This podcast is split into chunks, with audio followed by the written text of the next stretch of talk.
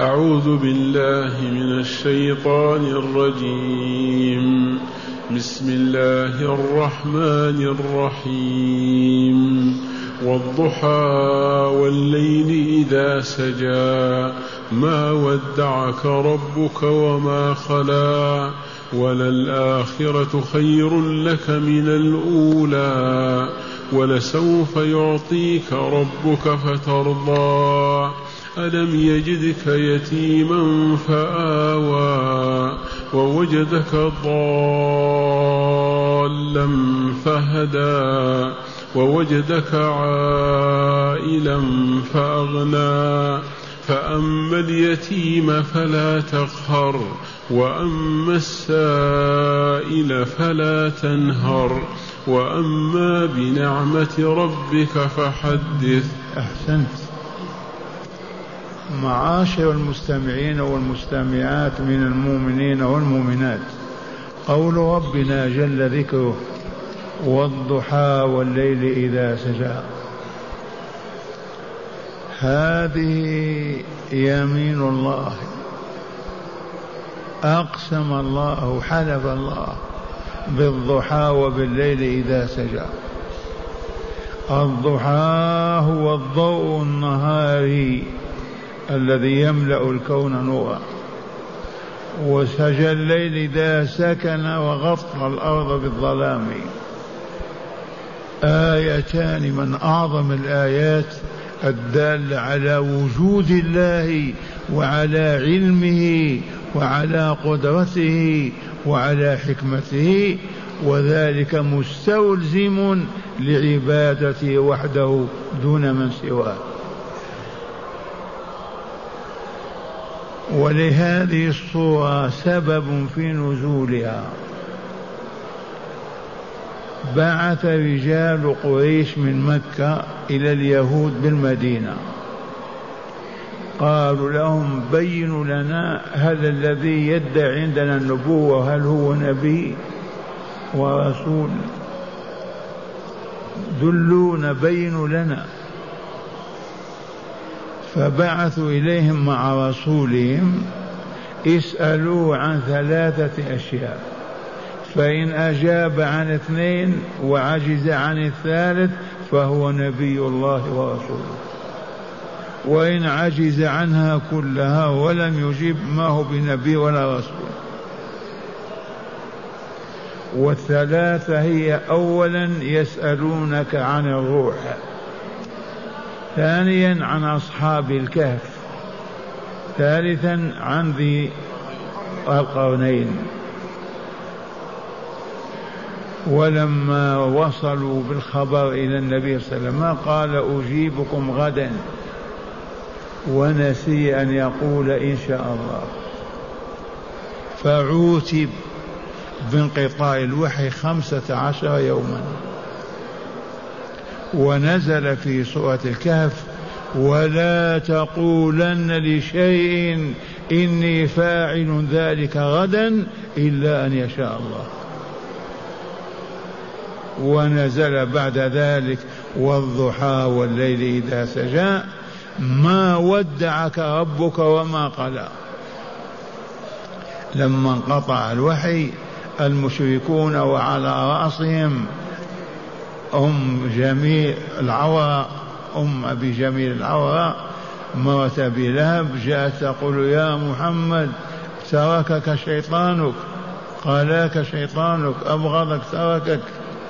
وقال غيرها ذلك. وتعب الرسول وتألم يومين أو ثلاثة. ثم أنزل الله هذه الآية ما ودعك ربك وما قلاه ما ودعك وتركك ولا بغضك. قلاه إذا أبغضه. ما ودعك ربك يا رسول الله وما أبغضك.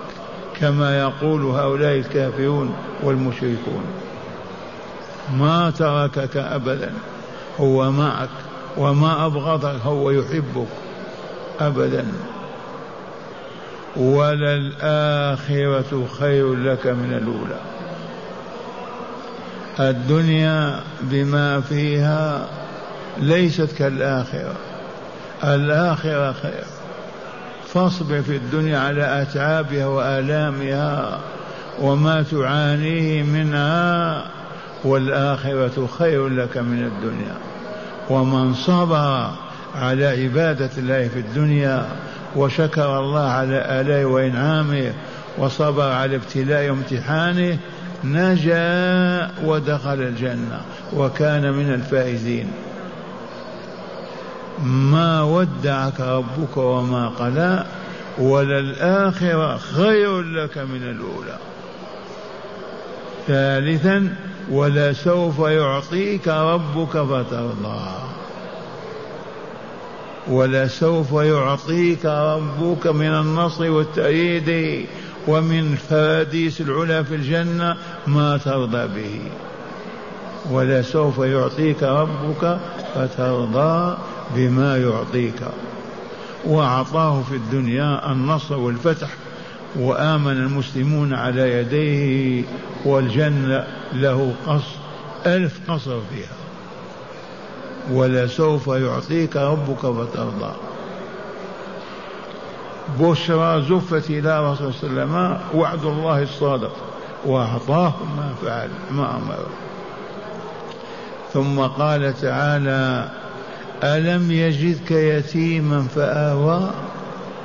يستفهمه ويقرر هذه الحقيقة. ثلاث منن ثلاث نعم نعمة بعد نعمة. الأولى ألم يجدك يتيما فآوى؟ إيه والله وجده يتيما إذ مات والده عبد الله وهو في بطن أمه قبل أن تلده. في الشهر السادس أو السابع أو الثامن.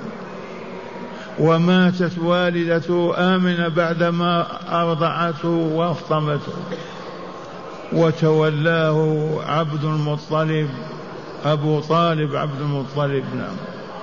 أبو طالب. أبو علي رضي الله عنه ابن عبد المطلب وكفله ألم يجدك يتيما؟ بلى فآواك. كما بينت لكم آواه أمه حتى فطيم من الرضاع وعمه حتى بلغ النبوة والرسالة. آواك. وخديجة أيضا مالها. وأبو بكر الصديق ماله عاش في ذلك. إيواء كبير. إذا ألم يجدك يتيما فآوى أولا ووجدك ضالا فهداك. وجده لا يعرف شيئا أبدا. لا من الشرع ولا من النبوة ولا من الدار الآخرة. لأنه ولد من كافرين وعاش معهم أربعين سنة. كل ما في الأمر أنه لم يقارف ذنبا قط. معصوم. ما شرب خمرا ولا عبد أصناما ولا عق والده والده ولا ولا ما ارتكب ذنبا قط وهو ما نبئ بعد ولا أرسل. عصمة الله عز وجل. ألم يجدك يتيما فآواك عند عمك عبد المطلب أبي طالب. عمه نعم.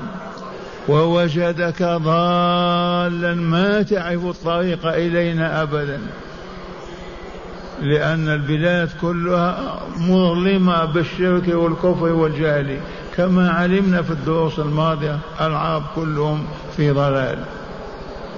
ووجدك عائلا فأغناك. عائلا بمعنى فقيرا. ووجدك فقيرا ما ترك والده إلا جارية خادمة فقط. أم أيمن. و نوع كذا من الإبل ثلاثة أربعة فقط. هذا الذي ورثه من أبيه.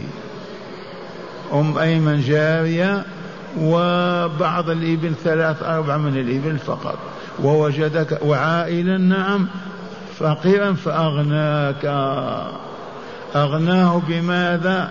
والله ما مد يده لأحد يطلبه ولا سأل أحد يطلبه شيئا أبدا. غنى كامل. ثم أغناه لما انتصر الإسلام في هذه الديار وعم الجزيرة.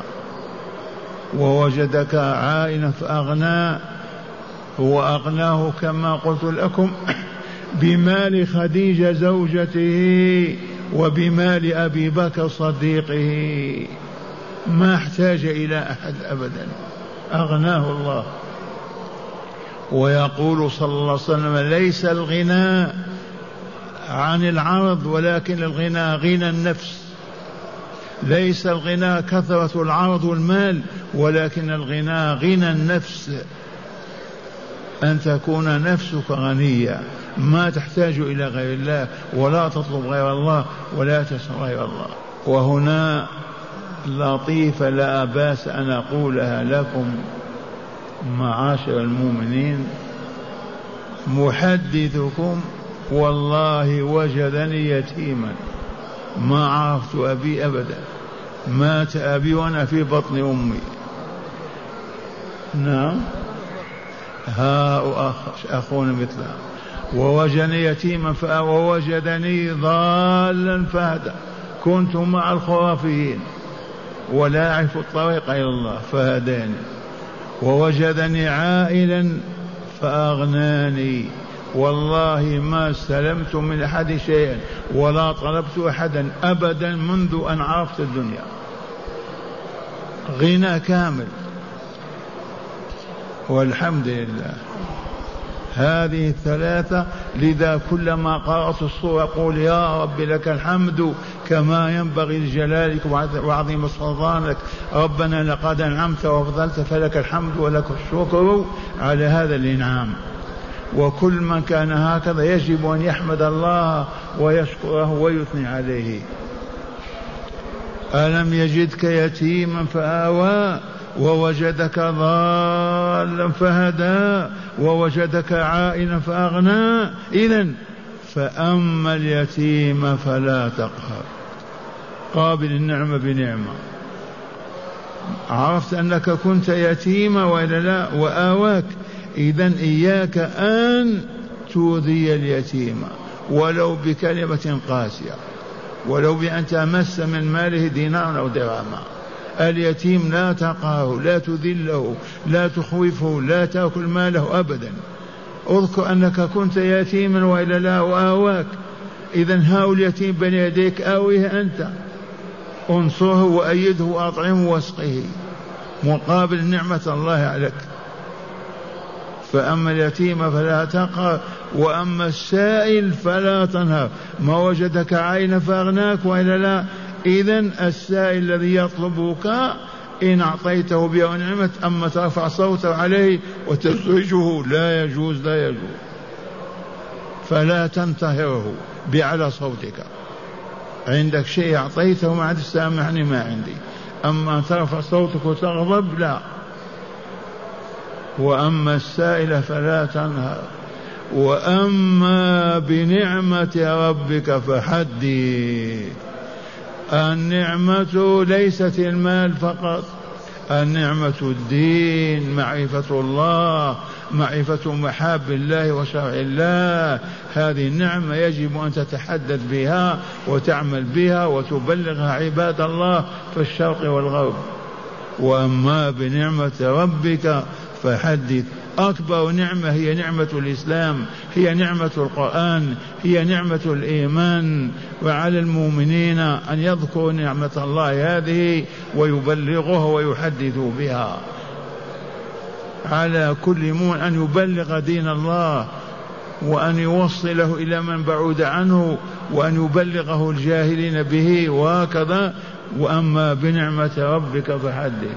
هذه نعمة عظيمة يجب أن نتحدث بها ما نجحدها ما نكتمها بل نعمل بها ونبلغها للناس ونعرضها عليهم حتى يؤمنوا ويسلموا ويدخلوا في الإسلام.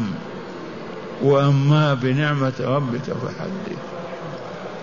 هذه سورة والضحى بداية قصار المفصل مكية محضة والآن مع هداية الآيات. من هداية الآيات أولا الدنيا لا تخلو من كدر وصدق الله العظيم لقد خلقنا الإنسان في كبد.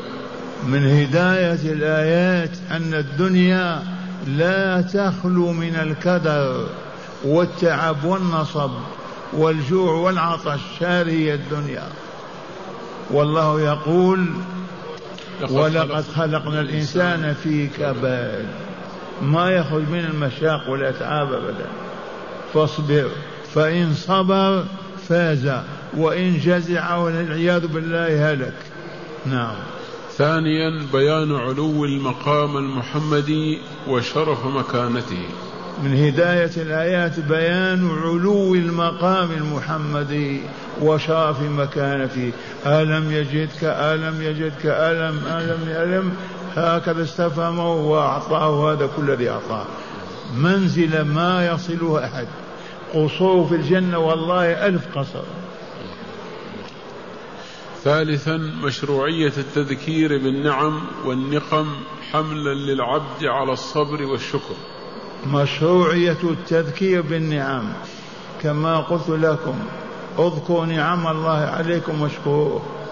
الحمد لله الناس عميان ونحن نبصر. الناس عوج ما يستطيع المشي ونحن نمشي. الناس جياع ونحن شباء الناس كذا. نذكر هذه النعم ما ننساها ونحمد الله عليها ونشكر عليها. وشكر النعمة يكون بصرفها فيما أعطانا الله من أجله ويكون بذكر الله عز وجل وحمده والثناء عليه. رابعا وجوب شكر النعم بصرفها في مرضاة المنعم عز وجل. أي نعم. النعمة إن كانت مالا يجب أن تصرف هذا المال فيما يرضي الله وحرام أن تصرف دينارا أو درهما فيما يغضب الله. وإلا ما كنت من الشاكرين. إن كانت النعمة علم إسلامي ديني يجب أن تعمل به وتعلمه. وبذلك تكون قد شكرت له. وإن كان دولة وسلطان يجب أن تحكم وأن تعدل وأن تطبق شرع الله. شكرا لله على هذه النعمة. خامسا وأخيرا تقرير معنى الحديث إذا أنعم الله تعالى على عبد نعمة أحب أن يرى أثرها عليه. أعيد. خامسا تقرير معنى حديث النبي صلى الله عليه وسلم إذا أنعم الله تعالى على عبد نعمة أحب أن أحب أن يرى أثرها عليه. نعم ورد في الحديث النبوي الشريف إذا أنعم الله على عبده نعمة يحب أن يرى أثرها عليه فمن أنعم الله عليه بنعمة ينبغي أن يرى أثرها عليه بصره سمعه لسانه يداه رجله طعامه. أمن كل هذه النعم يجب أن يظهر مكانها أمام الله عز وجل. وذلك بطاعة الله وشكره في ذلك. وأما بنعمة ربك ماذا قال؟ فحدث. والآن نستمع الآيات مجودة أيضا. أعوذ بالله من الشيطان الرجيم. بسم الله الرحمن الرحيم. والضحى والليل إذا سجى ما ودعك ربك وما خلا وللآخرة خير لك من الأولى ولسوف يعطيك ربك فترضى. ألم يجدك يتيما فآوى ووجدك ضالا فهدى ووجدك عائلا فأغنى فأما اليتيم فلا تقهر وأما السائل فلا تنهر وأما بنعمة ربك فحدث. أحسن هذه تعاليم الله عز وجل لعباده المؤمنين.